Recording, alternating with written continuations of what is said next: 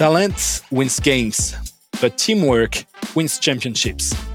Welcome to A Players, the podcast where we'll tell you how to target, hire, retain, and train top performers for your team. Putting your resume pretty much online was just unheard of. And there was lots of talk about if you put your resume out there on LinkedIn, you might get fired, right? So, and that was a serious conversation. And within, I would say, three or four years, LinkedIn did a fantastic job of changing that narrative. And I would love to understand how they went about changing that narrative, that they made it okay to share your personal work history online. And I cannot tell you how different that was pre LinkedIn. I am Robin Choi, CEO at HireSweet, and we are sourcing automation software that helps 900 tech companies hire the best talent. Add me and follow me now on LinkedIn if you want to keep an eye on us. Today, we're welcoming Carmen, and Carmen worked for the last 20 years in the recruiting industry. We actually already recorded this episode, but the recording fell. So we're doing it again, and I'm very excited because I already know part of the story and I already know about Carmen's personal history and how crosses that of the Silicon Valley startups. So very excited to have you here again, Carmen, and I'm convinced that will be a great episode knowing the, the content of the last one. So very excited to have you here today. And can you start by introducing you again? Absolutely. Thank you, Robin. I am very happy to be here and I appreciate the invite just to chat a little bit about my past. My name is Carmen Hudson, and I've been recruiting, thank you for being generous, but for 20 plus years. And I have been all throughout my recruiting career. I was fortunate enough to work for Fortune 500 companies, mainly Fortune 100 companies, actually. And uh, that started at uh, Capital One. I did a little bit of time at an agency before that. And I uh, moved from there very quickly to Amazon. I spent some time there in the very early days of, of Amazon and moved from there to Microsoft and Starbucks here in Seattle. And I uh, went to Yahoo down in Silicon Valley. And after that great experience, I hung up my shingle as a corporate recruiting leader and became a consultant and a business owner. And I am currently, as I have been for the past uh, 10 years, I've uh, been a senior or principal consultant at uh, Recruiting Toolbox and we do consulting with all kinds of companies on their recruiting issues. So I have um, been through every single phase of recruiting that we've had in the last 20 plus years, and I still love recruiting. Which is a good sign. Okay, so when do you want to start? Do you want to start in 2000? Do you want to start even before that? When do you think it's relevant to start your history? Well, we'll, we'll start when I landed at the door of, of Amazon, which was interesting to me because I joined Amazon very early in the year. It was just after the first of the year. And uh, it was in 2000, I believe. And Amazon had just had a huge layoff. So they had laid off many of the folks who preceded me in talent acquisition and in other areas. And it was just a strange time to arrive. And for my colleagues, it was who is this new person in recruiting who is arrived and we just laid off a bunch of our colleagues in recruiting. So it was very interesting. I was hired to, I was actually hired by John Vlastelica, who now leads uh, Recruiting Toolbox. And I was hired to bring sourcing, some of my sourcing skills to Amazon. And very quickly we were growing out of every space that we had. We were growing very quickly, and I moved from a sourcing role to leading recruiters in probably record time. And it was a fantastic opportunity for me.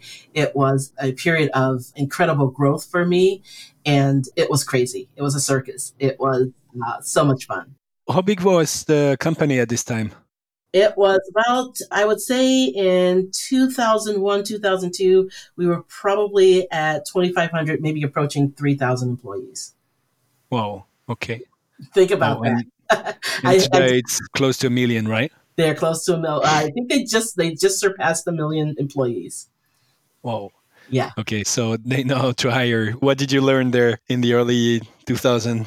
What I learned was that despite moving fast, you had to have a deep focus on the kind of talent that you wanted to bring in. And so very early on, preceding me, there was a huge focus, especially in the engineering side, in terms of the type of talent that Amazon wanted to bring in.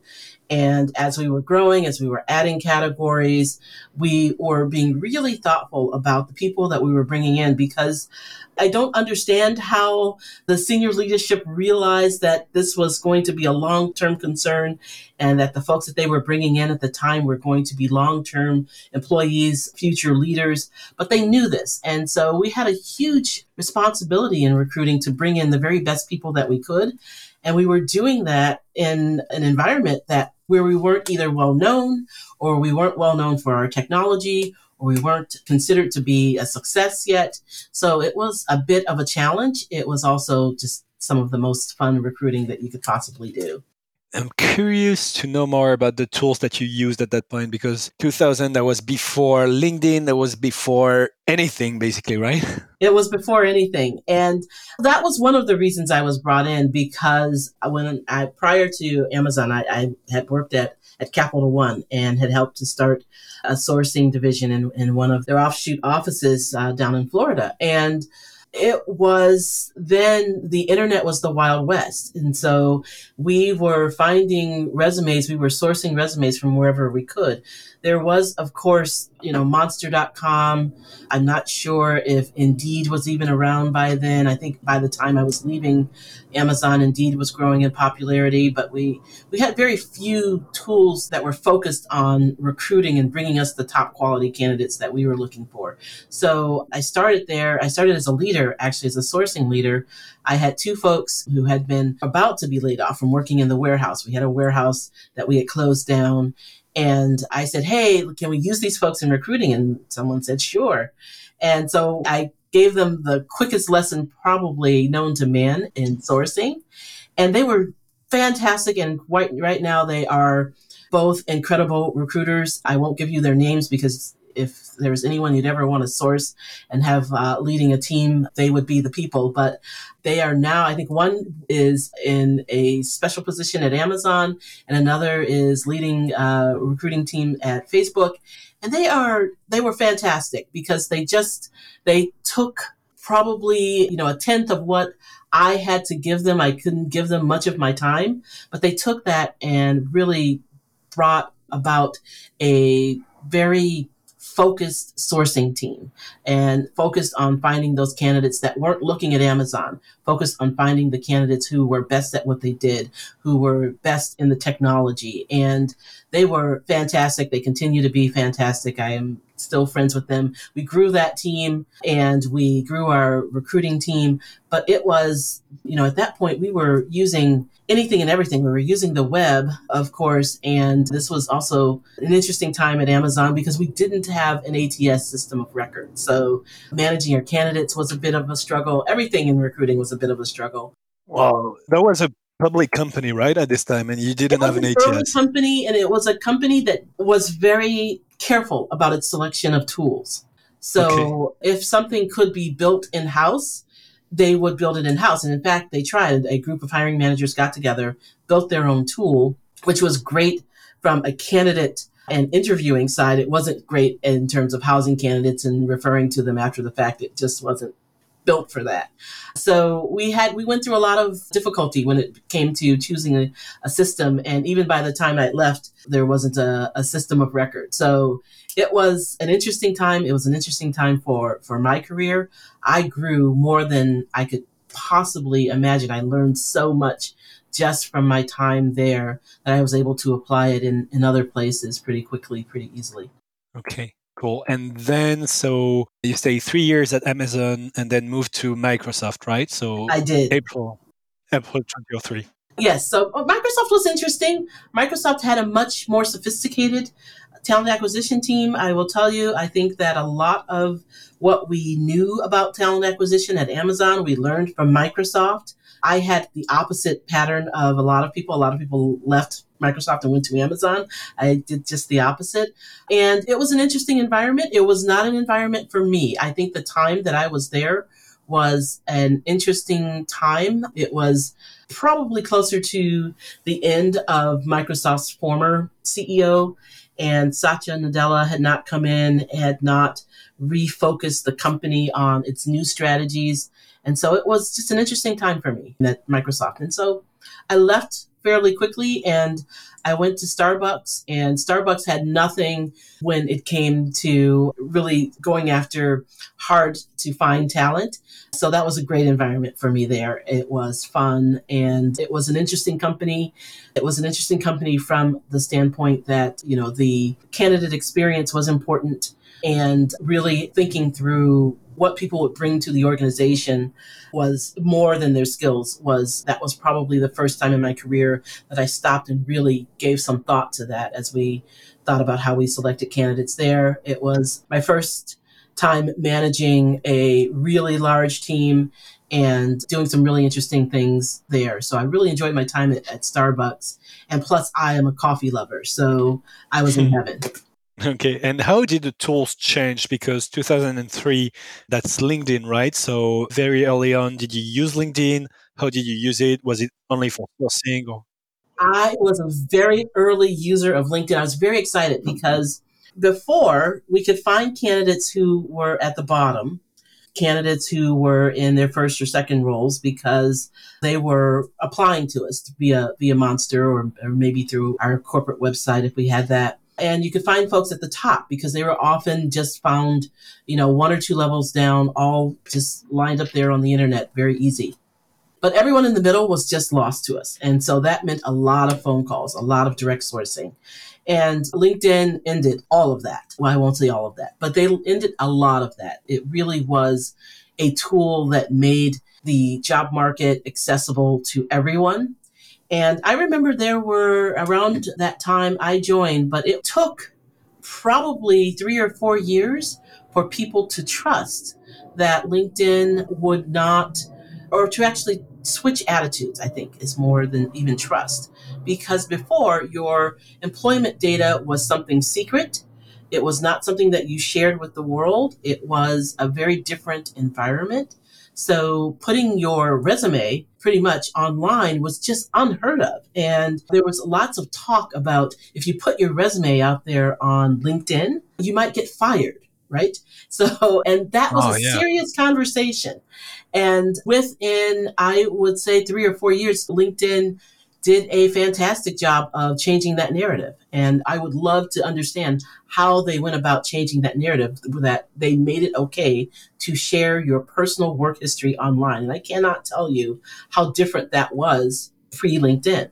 That was probably the basis of their genius, if I were to, to think about the things that LinkedIn has accomplished. So, we use LinkedIn at Starbucks. Of course, job boards were pretty critical. We were very much attached to the, the active job market, but we were also. Were job boards the same as today, or did you use different job boards? Some we might not remember. Some of them are the same, right? So, you know, Monster, I remember doing a big deal with Monster and Career Builder at the time. Indeed was just sort of gaining its feet in terms of popularity. So, taking a look and experimenting with that. And we got a, a pretty decent number, if I remember correctly, of candidates from that as a source.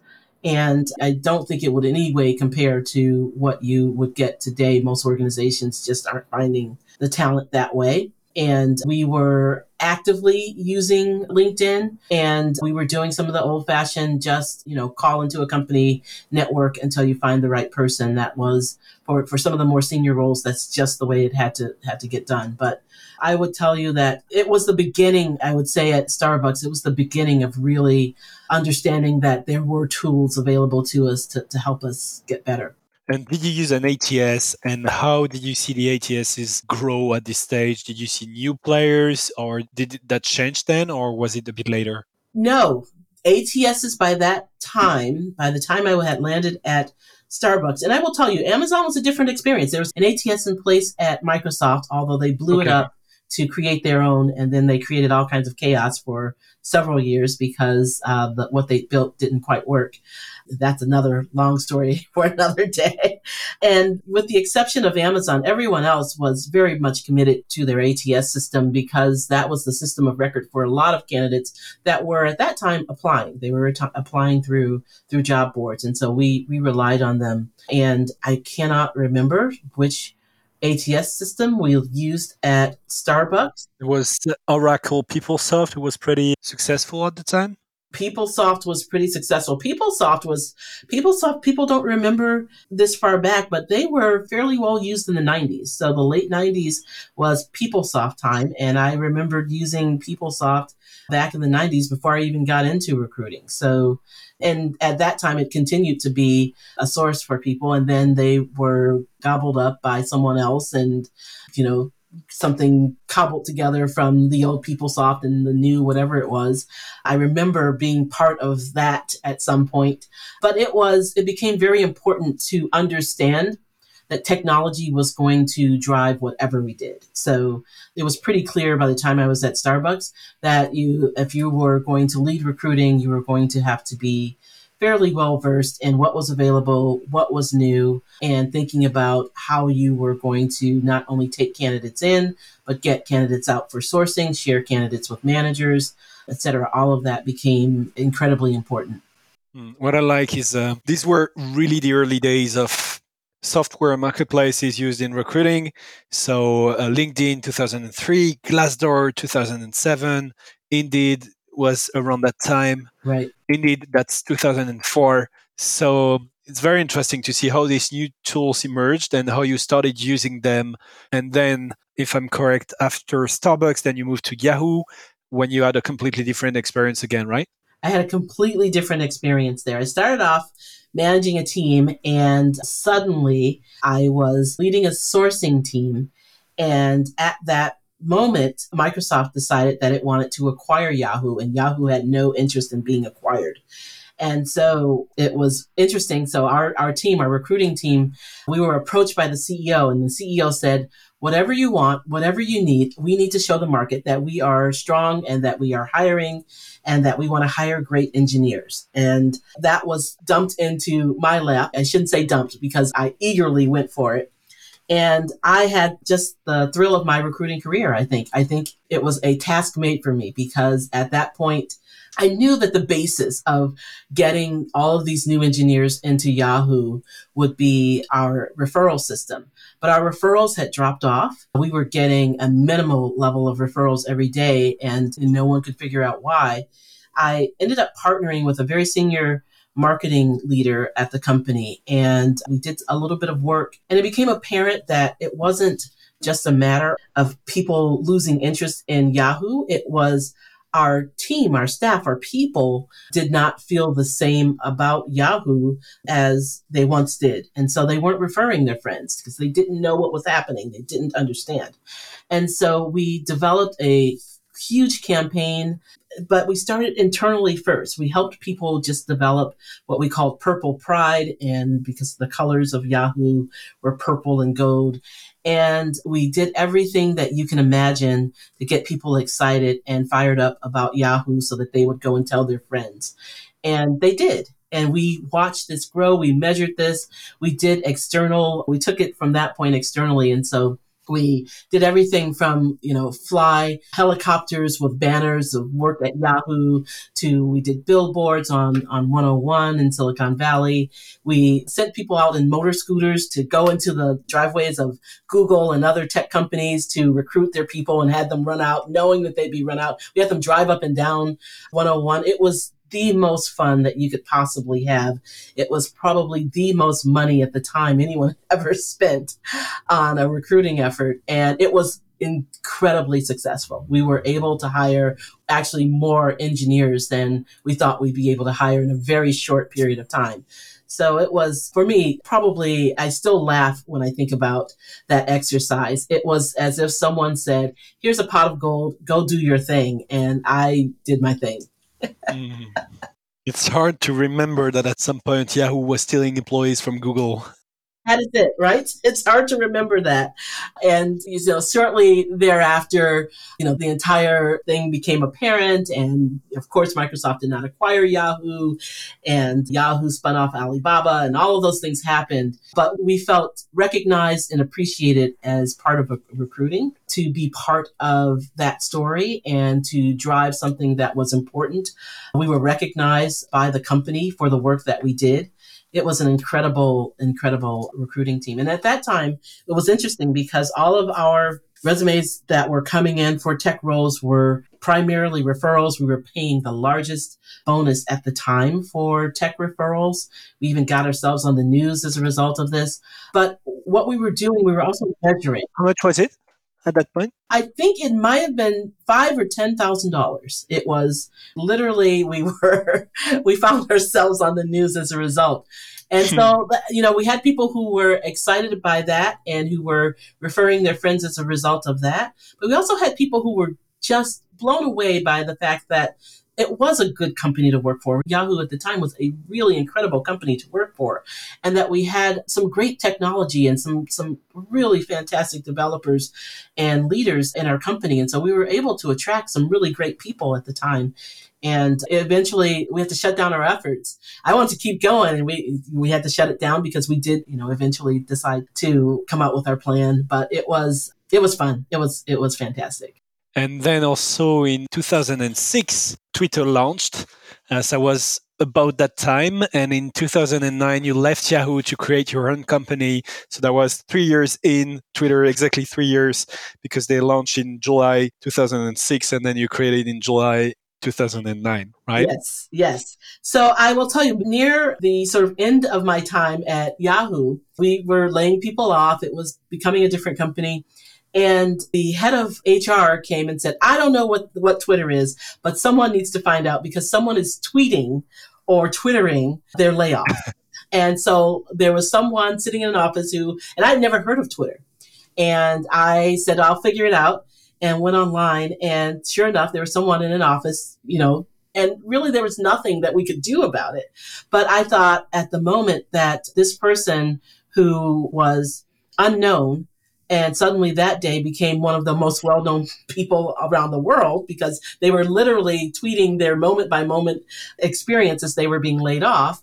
They became immediately famous. And so I thought this has incredible reach. And that's when I decided that this is going to be where I focused my time. And I, I ended up building a tool based on Twitter that allowed job seekers to post their jobs to my site, and I would post their jobs to Twitter, and jobs would be distributed to interest groups. So if you were interested in jobs, nursing jobs, you would only get tweets about nursing jobs.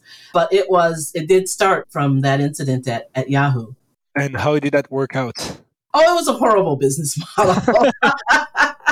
it was i got a lot of attention at the time and it was interesting and it really introduced me to the world of startups and i am forever interested in building new tools building new recruiting tools but it was an, an incredibly poor business model that i wasn't able to transform into something else fast enough but the technology itself was actually pretty good and you know we we did a little work around that but it was three years of fun. I'll just say that. and I took my time there and my time at the great companies that I worked for, and I transformed that into a consulting career. Okay, and then this is when you launched uh, Talent 42 and Recruiting Toolbox, right? That's it. Yeah. So uh, John Vlastelica, who hired me at Amazon, had left, and he was running his own company uh, recruiting toolbox and asked me asked me to join. I had started doing a bit of consulting, and so I joined up with him, and it's been fantastic ever since. A few years into recruiting toolbox, we were just talking back and forth about what what kind of conference we'd like to go to. We go to so many of these recruiting conferences, and even this year, I've gone to so many recruiting conferences online. And we came up with this idea what if we had a recruiting conference that was focused on tech recruiting? And we got a few dollars from Dice. Dice said, We'll give you these dollars and see what you can do. And we don't expect much. But we, we gave it our all. We put our best into it. And, and sure enough, we had a full house the first year. And people came from uh, we thought it would be locally interesting, maybe some folks from the Bay Area, and people came from all over the country. And so, up until let's see, 2018, we ran Talent 42 and then we sold it to uh, ERE and they continue to run it. And I was just um, a few weeks ago, I was uh, part of the Talent 42 presentation that they did over Zoom. So that was a lot of fun because it was focused on really our favorite topic, which is how do you get engineers interested in your company? And I had seen everything from engineers knowing that Amazon was seeking the best engineers and trying to get into engineers really turning off anything that came from a, a, recruiter. So having to be very creative about how do you reach out to technologists? How do you get to software developers? What do you say once you have them on the line or on the hook? And how do you get them through a process that makes sense? How do you actually assess them? And what was interesting about the conference was that it was not only recruiters talking to us, we had developers come in, developers that we knew, developers that we'd seek out who would come into Talent 42 and tell us this is what's important to us and this isn't. Don't call me a rock star. Let's talk a little bit more specifically about what I will be doing. Or they would talk about their specific jobs, their specific roles. And it was, and it continues to be an incredible topic for recruiters because this is just it's the bane of recruiting it's the hardest recruiting it's to get engineers excited about our companies and so it was it was fun to create a conference it was a lot of work but it also provided a lot of learning in the midst of, of doing all of that Right. And we also discussed doing an episode about this, only getting engineers excited in your company. So if you're listening to this podcast and want to hear comment again, please ping me, let me know, and we'll do another episode. Thanks, Carmen. That was great. Thank you. 20 years. Let's say 20 plus. Let's say 20, 20 plus. 20, 20 plus. plus. Thanks a lot, Carmen. Super interesting. Thanks for being here today and happy to have you on another episode soon then. Absolutely. Thank you so much, Robin. Thanks for listening that podcast till the end. If you're still with us, it's probably that you enjoy the players. A Players is brought to you by myself and HireSweet we are building a sourcing automation software, and we already help 900 tech companies hire the best talent. To know more about us, go to www.hiresweet.com or you can add me on LinkedIn. I'm pretty responsive and always happy to chat. The more subscribers, the best guest will host. You want to help? You can do a lot in less than 10 seconds. Please subscribe to that podcast, leave us a nice rating or review, and share the podcast around you. That really, really helps. Thanks a lot and talk to you soon.